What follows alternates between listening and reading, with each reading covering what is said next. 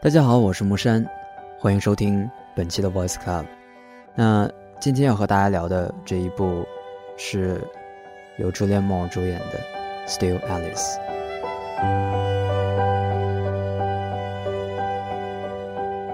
依然，爱丽丝在第八十七届奥斯卡当中仅仅拿到了一个最佳女主角的提名。当然，最后呢也不负所望吧。Julia Moore 饰演的爱丽丝这样一个角色，最终也使她拿到了第八十七届奥斯卡的最佳女主角。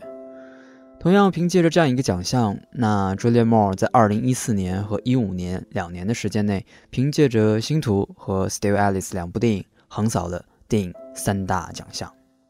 那么，在六十七届戛纳电影节当中，她凭借着《星途》当中的出色出演，获得了最佳女主角。那凭借着《依然爱丽丝》这样一部电影呢，她获得了第七十二届金球奖的最佳女主角，以及第八十七届奥斯卡金球奖的最佳女主角。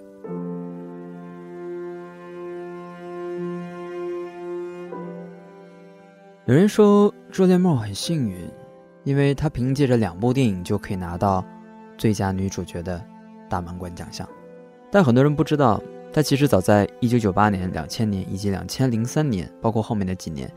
都曾经拿到过奥斯卡最佳女主角的提名，只不过她为了拿到这样一个奖项，又等了十年而已。首先和大家一起来聊一聊《依然爱丽丝》这样一部电影，讲述了一个怎样的故事？《依然爱丽丝》讲述的是一个人到中年、家庭幸福、事业有成的一个语言学专家爱丽丝·豪兰的故事。只不过在这个故事当中，她的幸福。仅仅停留在他人生的前半部分。当某一天他在演讲的过程当中发现开始记不起一些词，然后在校园当中跑步的时候，突然间发现自己最熟悉的地方竟然迷路了。于是他意识到，可能自己真的出了一些问题。于是他来到医院寻求医生的帮助。在等待诊断的那几天，我相信他反复的在祈祷，祈祷什么事情都没有，我依然可以这样的生活。但不幸的消息还是来了，他患的是早期的阿尔茨海默症，也就是我们熟悉的老年痴呆。但对于一个可能仅仅只有五十岁左右的人来说，这个病来的太早了。于是，在接下来的几年当中，爱丽丝的生活一点一点的被改变了。她试图不让自己去忘记一些事情，不忘记自己身边的人，不忘记曾经一起经历过的故事。但，就像故事最后我们看到的结果一样，其实她自己也知道，当患上阿尔茨海默症的那一天起，她所有的记忆都在一点一点被风化。被腐蚀，直到有一天，他不再拥有他们。他很害怕那一天的到来，于是他做了一个视频，告诉自己：“Alice，如果有一天，你打开手机，发现你不再记得你女儿的名字，或者不记得很多的事情的时候，就照我现在说的做。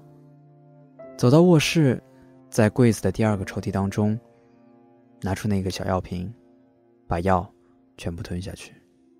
这无疑是爱丽丝给未来已经丧失记忆的自己的一部自杀说明书。我们不能说爱丽丝是一个悲观的人。她曾经很乐观、很积极，她相信很多事情是可以被改变的。她很努力，她每一天都在努力的去训练自己的记忆。去记住一些单词，去记住身边的人。他也试图能够寻找自己曾经作为一个语言学专家、一名大学教授的尊严。在患病后，他曾参加过一次阿尔茨海默症的研讨会，在会上，他做了一次发言。尽管这次发言对于他来讲是异常的艰难，因为有的时候他甚至已经忘记了。哪些话他说过，哪些话他没有。于是他只能拿出一支荧光笔，把自己说过的话做好标记。在演讲的过程当中，有这样一句话：“打动了我。他说：“我并不是在遭遇不幸，我是在生活当中挣扎。”当听到这句话的时候，我们会觉得有一丝的无奈，因为他其实并没有放弃，他并没有让自己就很简单的去面对这样一个结果。哪怕有的时候他可能会抱怨为什么上天如此的不公，让自己患上了这样一种病，但他并没有静静的等待这样一个结果。就像他说的，他在挣扎，可是挣扎这样一个词，真的有结果吗？就像爱丽丝在末期，在已经生活无法自理的情况下，很偶然的点开了那个叫 Butterfly 的文件夹。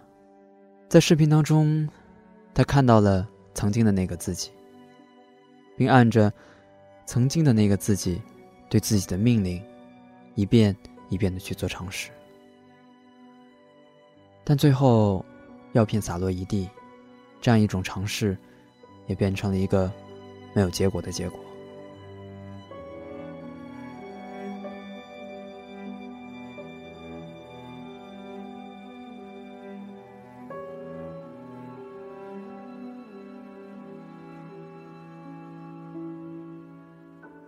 影片的最后并没有给我们一个所谓故事的结局，而在我看来，这样一个故事其实也并不需要一个什么样的结局。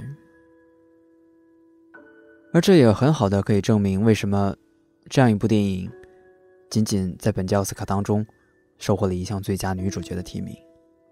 很多时候我们去看电影会去讲，有些时候是一个人成就了一部电影，而有些时候。我们又会说，是一部电影成就了一个人。很显然，《伊人爱丽丝》这样一部电影成就了朱丽叶·莫尔，而朱丽叶·莫尔用她的演技也打动了更多像我一样的人。只是在看完影片之后，我不禁会去想：如果有一天我患上了阿尔茨海默症的话，我会做出怎样的选择呢？还记得？《海贼王》当中有这样一句话：“人什么时候会死？是子弹穿过自己身体的那一刻吗？是毒药流进自己身体的那一刻吗？不是，都不是。真正的死，是被人们遗忘的那一刻。但有没有想过，如果反过来呢？如果不是这个世界遗忘你，而是你遗忘这个世界，那你的存在？”是否还真的有意义呢？我希望我很积极的去回答这样一个问题，就像电影当中的爱丽丝一样。我觉得，我希望她的人生是有意义的，至少在她的前半生，她有足够多的幸福，一个爱她的丈夫，一个能够给予她陪伴、陪伴到最后的一个人，她的孩子。尽管有些孩子会让她觉得很头疼、去操心，但至少他们都在。去经历自己人生该经历的东西，求学、结婚、生子。可故事的最后，爱丽丝剩下了什么呢？什么都没有，不再记得自己的丈夫，也认不清自己的女儿，甚至抱着外孙的时候，就好像是在抱着别人的孩子。所以，当他看着自己的视频。去一步步执行自杀的时候，我在心里面曾经期望过他能够成功，因为有些时候活着比死亡更需要勇气。说到这的时候，我突然间想起了另外一部电影，由克林特·伊斯特伍德主演的《百万美元宝贝》。在这部影片当中，由希拉里·斯旺克主演的吉玛与爱丽丝有着。类似的遭遇，他有过最辉煌的人生，但最后却躺在了病床上。于是他最后一个请求他教练的要求，是希望他可以结束自己的生命。很多人会去说尊重生命，不要轻言放弃。可有些时候看着电影，看着故事，甚至有的时候看着新闻，你会不禁去想。生活的意义到底在哪里？有人会说生活的意义很大，大到你没有办法知道到底什么是人生的意义。从狭隘的角度来讲，可能就是一个人的一生吧。那怎样的一生，对于一个人来讲算是有意义呢？或许是一份不错的工作，或许是一个幸福美满的家庭，再或许是一个追求梦想的人生故事。但有些时候，就像影片当中的遭遇一样，我们对于生活怀揣着最美好的期望，但到头来却发现我们什么都改变不了。今天一个人走在城市当中，不停的放着蔡健雅的歌，然后突然间想起来，对于无奈这个词的定义，我想，什么叫无奈呢？电影当中也好，故事当中也好，我们见过太多的无奈了。那什么是无奈呢？我给无奈做出了这样一个答案：该来的东西我们挡不住，该走的东西我们也留不下，所以我想，这就是无奈吧。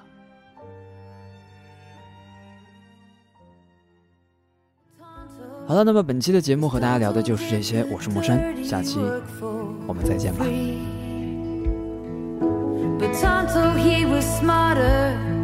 One day said Kimosabe Kiss my ass, I bought a boat I'm going out to sea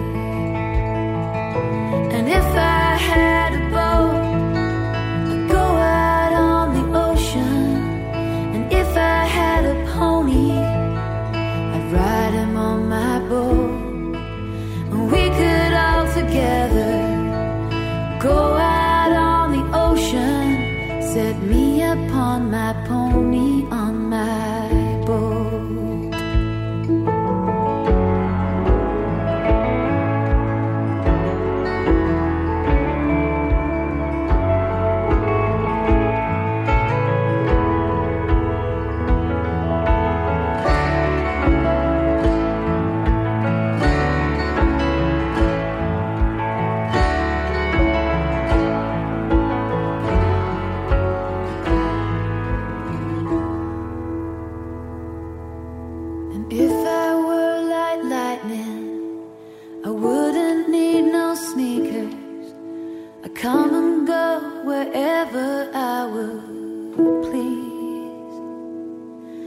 Not scaring by the shade tree, not scaring by the light pole, but I would not scare my pony on my boat out on the sea.